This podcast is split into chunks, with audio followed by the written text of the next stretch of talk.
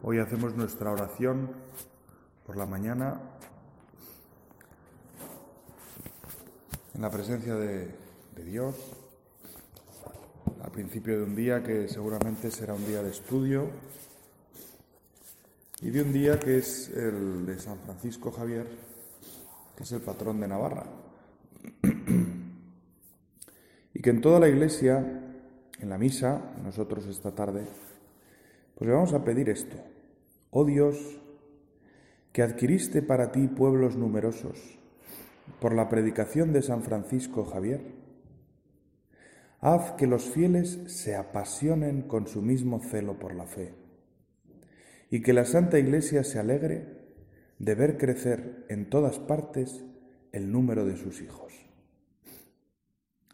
Le pedimos al Señor, y se lo podemos pedir ya a Jesús en el sagrario, que nos apasionemos con el mismo celo por la fe que tuvo San Francisco Javier. San Francisco Javier que era un corazón encendido en amor de Dios y un corazón que encendió pues el oriente. Viajó desde, desde aquí, desde Navarra, hasta, hasta Oriente, pasando por África, para hablar de, de Cristo. Le pedimos al Señor que nos encienda con el mismo, el mismo fuego de amor, el mismo celo, se llama en, el lenguaje, digamos, cristiano. De todavía el celo, pero que no es el celo de pegar, sino que es el celo del que está celoso, del que tiene un amor que le quema dentro. Y al pedirle eso al Señor, pues podemos pensar también en cómo estamos nosotros si realmente tenemos un corazón encendido en amor de Dios, que no quiere decir que tengamos como mucha emoción o mucho sentimiento. Yo, San Francisco Javier era navarro, o sea que supongo que tampoco era un hombre como muy sentimental, vamos, no tiene pinta. ¿eh? Y en cambio tenía una seguridad en Dios. Dios le llenaba tanto el corazón que se fue hasta las antípodas para hablar de él. Y pensaba que para prepararnos a recibir ese mismo don, ese celo que es el Espíritu Santo en nuestras almas, y que le pedimos a Dios, pues nos puede servir la escena que nos propone la Iglesia en este lunes primero de Adviento. Dice, al entrar Jesús en Cafarnaún, se le acercó un centurión que le rogó, Señor, mi criado yace paralítico en casa con dolores muy fuertes. Un centurión que va a buscar a Jesús. Un centurión que eran los romanos. Los romanos despreciaban bastante a los judíos, entre otras cosas porque pensaban que estaban un poco locos, un poco demasiado... Este tema religioso vuestro es que... un poco pesados, ¿eh? Con lo bien que se está tomando así un, unos vinos aquí y unas fiestas romanas, si las hacemos bastante bien, las fiestas romanas, este rollo religioso. Y el cerdo. ¿Cómo no coméis cerdo? Si el cerdo es lo mejor. Fíjate, los íberos hacen paletilla y chorizo y nos traen aquí. Vosotros no coméis cerdos. Es un poco... De verdad. Bueno, los romanos despreciaban un poco. Y, y este centurión, en cambio, no le da ninguna vergüenza ir a buscar a Jesús. Ir a buscar a Jesús y decirle, te necesito. Mi criado está enfermo, ven, ven a curarle. te necesito. ¿Cuántas veces nosotros le decimos a Dios, te necesito? Ahora, en época de exámenes, más, ¿no? Pero, pero fuera de la época de exámenes y dejando aparte lo de los exámenes, ¿cuántas veces venimos y le decimos al Señor, Señor, te necesito? ¿O cuántas veces al revés? Quizá nosotros, o quizá amigas nuestras que dicen, yo no necesito rezar, yo no necesito rezar. Este centurión va a Jesús y le dice, te necesito. Y yo cuántas veces Jesús te digo, no te necesito. O, o te digo, así no te necesito. Tan, tan intenso o tan de esta manera, Así no te necesito. Es bonito San Francisco Javier que vivió en Navarra cuando cayó el reino de Navarra, en manos del reino castellano.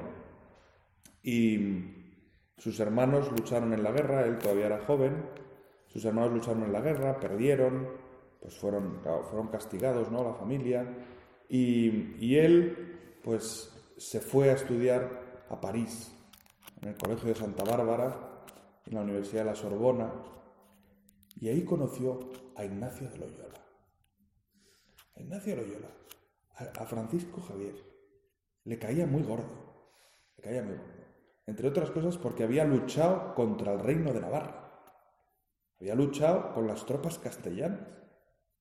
Este tío, ¿hasta qué viene aquí? Claro, San Ignacio, después de luchar y de ser herido aquí en Pamplona, en el sitio de Pamplona, pues se fue a su casa en Azpeitia y se convirtió. Y se fue a estudiar a la universidad con treinta y tantos años, ya mayor. Era mayor que el, resto de estudiantes. Se había quedado cojo por la, por la bomba que le estalló ahí en, en el sitio de Navarra y vivía muy pobremente, ni siquiera iba a clase porque no tenía dinero. Entonces un estudiante le explicaba las, las clases y sin embargo le, llamaba, le llamaban el hombre del saco, porque estaba así como cojo y casi con un manteo y tal. pues San Ignacio, cuando conoció a San Francisco Javier, todavía no eran santos ninguno de los dos, se dio cuenta de que tenía un corazón muy grande. Hay gente que tiene un corazón muy grande. Hay gente que tiene un corazón estándar, ¿no? Corazón estándar. Pues el corazón estándar sirve para lo que sirve, o sea, pues para tener amigos, tener familia, sacarlo adelante, está bastante bien, un corazón estándar está bastante bien. Pero hay gente que tiene un corazón enorme, que no le cabe en el pecho. Y Francisco Javier era un, un joven con un corazón enorme, con un corazón enorme. Y cuando uno tiene un corazón enorme, solo Dios lo puede llenar. Y claro, la gente, este San Ignacio, como cualquier director espiritual con un poco de pesquis, se dio cuenta que ese tipo, ese tipo tiene un corazón enorme. Ese tipo tiene un corazón enorme. Y hay que despertarle. Porque ese corazón enorme, solo Dios lo puede llenar. Y entonces se hizo muy amigo del compañero de piso de San Francisco Javier y, iba, quedando, iba quedando con él o se presentaba en el piso y tal. San Francisco Javier ponía mala cara, siempre al navarro, supongo que le hablaría poco, y, San Ignacio le decía, ¿de qué te sirve ganar el mundo si pierdes tu alma? ¿De qué te sirve ganar, sí, el, reino de Navarra otra vez? ¿De qué te sirve ganar, pues, la fama? ¿De qué te sirve ganar el éxito? ¿De qué te sirve que todo el mundo hable de ti si pierdes tu alma? Y San Francisco Javier le decía, deja en paz, paz, no, no rayes. Debían ser unas, unas, conversaciones entre un vasco y un navarro del siglo XVI. ¿No? O sea, te las puedes imaginar. Que sí, que no, deja, que no, que me dejes, que sí, ¿de qué te sirve? Déjame. Bueno, pues así, ¿no? Hasta que un día ya San Francisco Javier se fue reblandeciendo. También porque, claro, su amigo le hablaba muy bien de, de Ignacio. Y cuando un amigo te habla bien de alguien, pues eso te cala, porque te fías de tu amigo. Y por fin le dijo, ¿qué tengo que hacer? ¿Qué tengo que hacer? Al final la, disposición del corazón que nos permite que se encienda en amor de Dios es ponernos delante de Dios y decir, ¿qué tengo que hacer? Como el centurión, ¿no? Señor, mi criado yace paralítico en casa con dolores muy fuertes. Y se presenta ahí como diciéndole, ¿qué tengo que hacer para que vengas? Y, eso es, claro, para un centurión, es que un centurión era el que mandaba en el pueblo. Ir ahí y decirle, haré lo que quieras. Y sabía que Jesús le podría haber dicho, pues mira, tienes que hacerte judío. Ahora, sí. O le podría haber dicho, pues mira, humíllate, tírate a mis pies y bésame el dedo gordo del pie derecho. Se lo podría haber dicho y en aquella época es lo que se llevaba. Te pide una cosa muy grande, pues, pues tienes que hacer una cosa un poco grande. Y el centurión está dispuesto.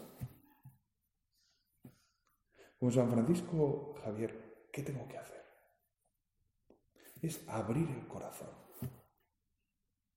Es estar delante del Señor, pues aquí que lo tenemos como fácil porque Él mismo pues está ahí con, con la puerta del sagrario abierta. Seguimos viéndolo velado, pero es como un velo menos. Y el Señor está ahí y nos dice con su corazón abierto, ¿qué queréis? Y por eso nosotros podemos abrirle nuestro corazón al Señor, porque Él mismo es el primero que viene y se presenta ante nosotros tal como es, sin mandar, sin exigir, sin, sino con el corazón abierto. Con ese corazón que le abrieron en la cruz y que permanece abierto en el cielo, con el corazón abierto. Y nosotros, ¿cómo no le vamos a abrir el corazón a Dios? Señor, ¿cómo no te voy a abrir el corazón si tú eres el primero que me abre el corazón? ¿Qué quieres que haga?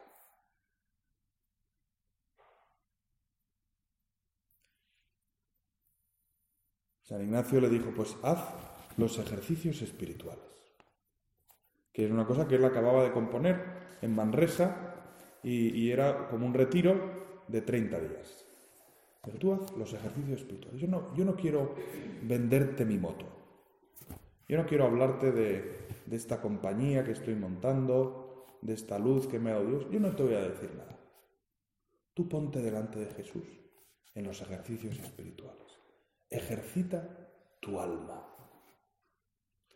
Y San Francisco Javier hizo eso, hizo los ejercicios, puso en marcha su corazón cristiano, puso en marcha su espíritu y se dio cuenta que sólo el amor de Dios podía llenar su corazón. Y se animó a seguir a, San Ignacio. Le dijo, bueno, vamos a donde quieras. Y se juntaron un grupete de los que estaban estudiando ahí en la Universidad de la Sorbonne y, y se fueron a Roma a hablar con el Papa querían ir a Tierra Santa. Y luego lo de Tierra Santa no les salió porque empezó una guerra. Tierra Santa siempre ha habido guerra. Y empezó una guerra y si hay guerra pues no vas, claro. Y entonces pues dijeron, ¿qué podemos hacer entonces? Y el rey de Portugal les dijo, ¿por qué no venís a evangelizar en mis colonias? Y allá se fueron. Pero fijaos, todo empezó porque San Francisco Javier abrió el corazón.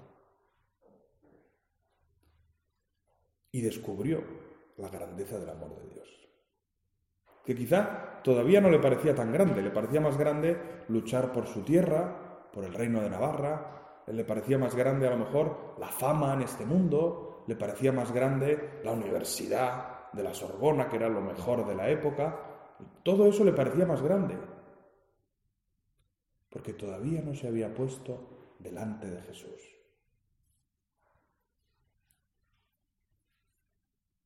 A nosotros eso nos pasa muchas veces. Por lo menos a mí me pasa. Que me parece que el amor de Dios no es tan grande. Me parece que es más grande mi trabajo. Me parece que es más grande pues hacer esto que lo va a ver mucha gente. Me parece que es más grande hacer este plan que va a ser muy bueno y muy tal. Señor, muchas veces me parece que tu amor tampoco es como para tanto.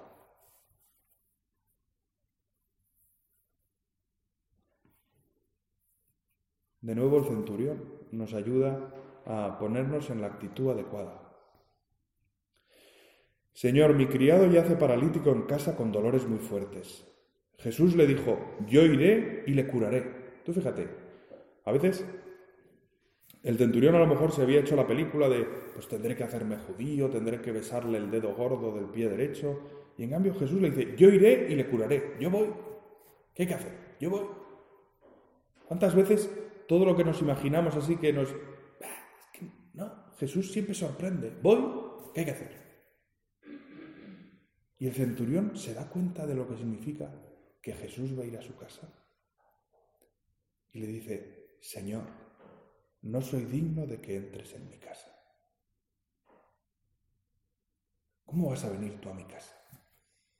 ¿Cómo, cómo me dices tú, Jesús, que me quieres a mí? Si no me lo merezco cosa tan, un amor tan puro No me lo merezco. Un amor tan encendido, un amor tan pleno, no me lo merezco. Señor, no me lo merezco. Que, que me digas que puedo vivir mi vida teniéndote en cuenta y que tú seas el centro de mi vida, no me lo merezco, Señor. No me lo merezco. Es como si. Es como si cuando te invitan a, no sé, algo que está muy por encima de, tu situación. ¿no? Si vienes a la fiesta esta de la hija del de Zara, te ha llegado una invitación, mira, te ha llegado aquí en recepción, ha llegado una carta de Zara en oro, chapada en oro, con una invitación para la fiesta. Es un fin de semana entero ahí comiendo langosta. Que no me lo merezco. ¿Quién soy yo? Y muchas veces, en cambio, cuando Jesús nos dice, ¿quieres mi luz? Pues los cristianos le respondemos, prefiero un poquito de oscuridad. Prefiero quedarme como estoy. Fíjate la Virgen María cuando se le aparece el ángel, ¿no? Gabriel, que quizás no, no, era, no era una aparición así como muy espectacular, era un joven, dice el Evangelio, un joven. O sea, no, dice que tuviera alas ni nada. Se apareció ahí, que entró en su casa y le plantea ser madre del Mesías y, la Virgen podría haber dicho, bueno, tampoco tanto, tampoco me... Eso igual va a ser un poco lío. ¿eh? Gabriel te llamas, ¿no? Mira, Gabriel, esto a lo mejor va a ser un poco lío igual, ¿no? no, yo si quieres, pues oye, monto aquí un voluntariado en Nazaret o algo, pero, ¿eh? ser madre del puede ser demasiado, ¿no? Claro, el Señor, cuando nos invita, pues eso, a ser protagonistas en la iglesia, cuando nos invita a que nuestro corazón esté lleno de Él, y a veces solo de Él, pues uno puede decir, bueno, hombre, tampoco tanto. Decía el Papa Francisco, María es la madre del sí. Sí al sueño de Dios, que quiere hacerse hombre. Sí al proyecto de Dios, que quiere hacernos hijos suyos. Sí a la voluntad de Dios. Un sí que, como sabemos, no fue nada fácil de vivir. Un sí que no la llenó de privilegios o diferencias, sino que, como le dirá Simeón en su profecía, a ti una espada te va a atravesar el corazón. Y vaya que se lo atravesó. Por eso la queremos tanto. Y encontramos en ella una verdadera madre que nos ayuda a mantener viva la fe y la esperanza en medio de situaciones complicadas. Madre de nuestra fe, madre de nuestra esperanza, la madre del sí.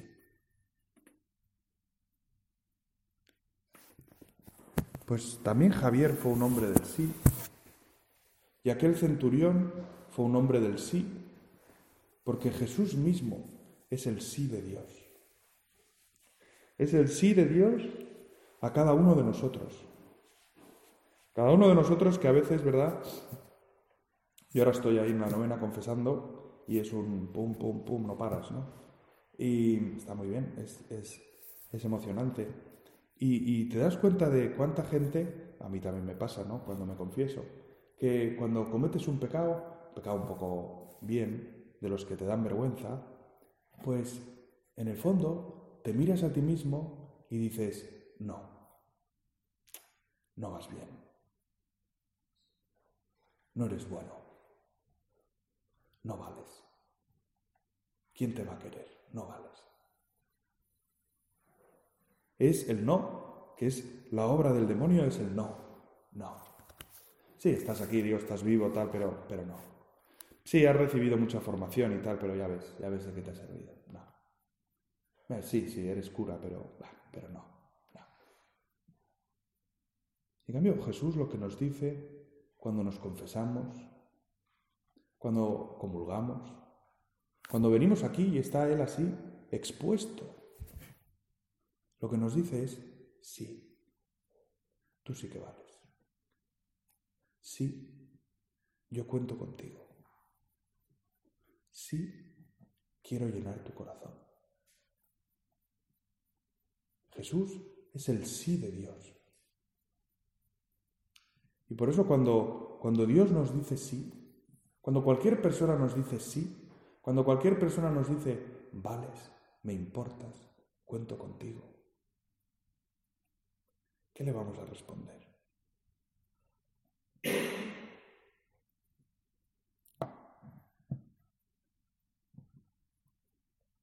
Es darnos cuenta de, la suerte que tenemos, de que Dios haya querido fijar en cada uno de nosotros y que Dios haya querido contar con cada uno de nosotros la suerte que tenemos. Y eso es algo que le podemos también pedir a la Virgen. Yo no sé si habéis pensado ya lo que le vais a pedir o lo que le estáis pidiendo a la Virgen en estos días de la novena. Siempre como cae en época de exámenes, pues la gente le pide por los exámenes, ¿no? Y está bien, yo creo que hay que hacerlo, porque si nos diera igual, pues sería mala señal. Pero al ser una fiesta grande de la Virgen, pienso que es bueno pedirle algo grande a la Virgen. Algo grande de tu carácter que quieras cambiar, de tu vida que te gustaría vivir de otra manera. Pedírselo a la Virgen cada día de la novena. Madre mía, yo te voy a pedir, a veces lo que le podemos pedir a la Virgen es un descubrimiento. Madre mía, a mí me gustaría descubrir lo real que es Dios. A mí me gustaría descubrir lo mucho que me quiere Dios. Y se lo pedimos cada día y la Virgen nos lo concederá. Quizá ahora, quizá dentro de un tiempo, pero sabemos que si a la Virgen le insistimos, nos lo concederá. Y una madre es lo más fácil de convencer. En, por lo menos en, sí, sí, en las casas, en la mayor parte de las casas, la madre es lo más fácil de convencer. Cuando los niños quieren un perro, no se lo piden a su padre, se lo piden a su madre. Además, un perrito. Un perrito sería muy mono, un perrito. Además, podrías hacer cuchicuchi y sería muy mal, ¿no? Y, no, y lo sacaremos nosotros, ¿eh? Mamá, lo sacamos nosotros. Y la madre sabe que lo va a acabar sacando ella, pero, pero bueno, pues es la primera que se deja convencer. ¿Tú qué le estás pidiendo a la Virgen estos días? Algo que puedas pedirle cuando te levantas cada mañana, o cuando pasas por el oratorio, antes o después de desayunar, o cuando pasas por la ermita, o cuando pasas o cuando vas a la misa de la tarde, o cuando rezas el rosario, cuando hagas lo que estés haciendo estos días, se lo repites a la Virgen, machaconamente. Porque lo que sí sabemos es que Dios está ahí. Y lo que sí sabemos es que Dios llena el corazón. Hoy en, el, en el breviario en estas oraciones que reza toda la Iglesia, mm, hay una parte del breviario que se llama el oficio de lecturas, que, casi nunca se reza en la Iglesia, porque em, en la Iglesia a veces, muchas en vuestras parroquias, pues rezarán laudes o vísperas, ¿no? A veces con la misa, a veces, bueno, a veces no, pero a veces sí. Y en cambio hay otra cosa que es el oficio de lecturas que tiene dos lecturas largas, una de la Biblia y otra de algún santo. Y hoy se lee una carta de San Francisco Javier a San Ignacio, que es emocionante. ¿Te imaginas aquel joven que tenía un futuro ya hecho de, guerrero, de noble, de un tipo que hubiera sido de, la alta sociedad navarra de la época y francesa? Y en cambio se fue con aquel hombre del saco y acabó viajando él solo en un barco a las colonias portuguesas y paró por África y siguió hasta Oriente. Y le escribe a San Ignacio desde allá, venimos por lugares de cristianos que ahora hará ocho años que se hicieron cristianos. En estos lugares, que son tan estériles y paupérrimos, no viven portugueses. Los cristianos de estos lugares, por no haber quien les enseñe nuestra fe, no saben de la fe más que decir que son cristianos. No hay nadie que les diga misa, ni que les enseñe el credo, el Padre Nuestro, el Ave María, el mandamiento, los mandamientos. Cuando llegué, empecé a bautizar a todos los muchachos que no habían sido bautizados aún. Y bauticé a una gran multitud de infantes que no sabían distinguir la mano derecha de la izquierda. En otra carta le dice San Francisco Javier a San Ignacio que de tantos bautizos que hacía se le cansaba el brazo, se, le dormía el brazo. Y el brazo estará en Roma, las que habéis ido al UNIF, habéis visto ahí el brazo de San Francisco Javier, un poco momificado, pero ahí está. Dice, cuando llegaba aquí, no me dejaban ni rezar, ni comer, ni dormir, sino que querían que les enseñase algunas oraciones. Y entonces empecé a darme cuenta que de los niños como estos es el reino de los cielos.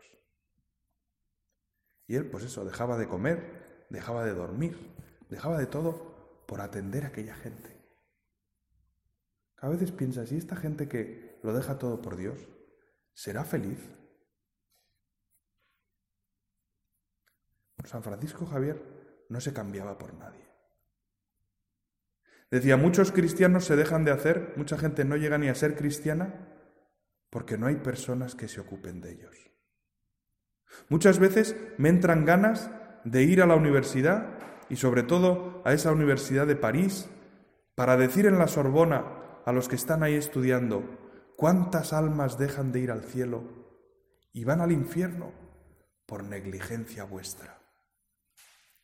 Y así como estudian letras, si cayesen en la cuenta de Dios nuestro Señor, del talento que tienen y de cómo podrían dedicarlo a Dios, muchos de ellos se moverían tomando medios y ejercicios espirituales para conocer y sentir la voluntad de Dios.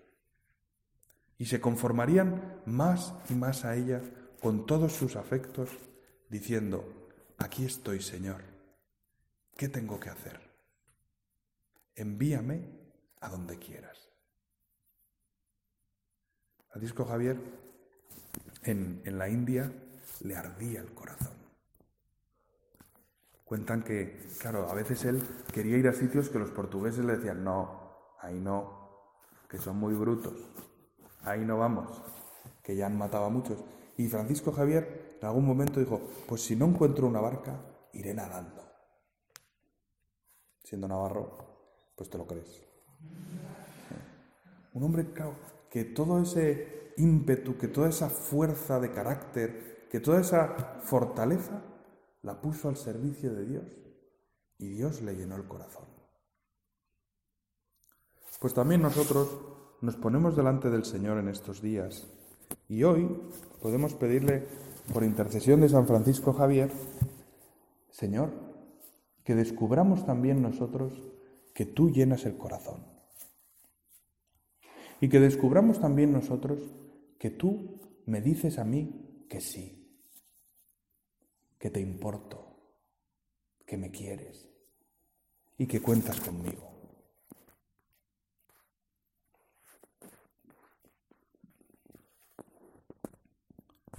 Pues terminamos este rato de oración con un texto del Papa que vuelve a... Es, es otro texto del Papa en una fiesta de la Virgen, porque la primera que le dijo sí a Dios, la primera no temporalmente, porque en el tiempo mucha gente se lo dijo, pero la primera porque es la que le dijo el sí más pleno, es la Virgen.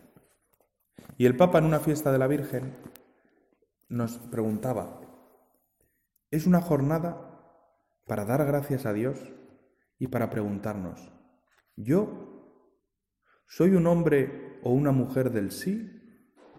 ¿O soy un hombre o una mujer del no? ¿Soy un hombre o una mujer que mira un poco hacia otra parte para no responder? Que el Señor nos dé la gracia de entrar en este camino de hombres y mujeres que han sabido decir sí. Woo!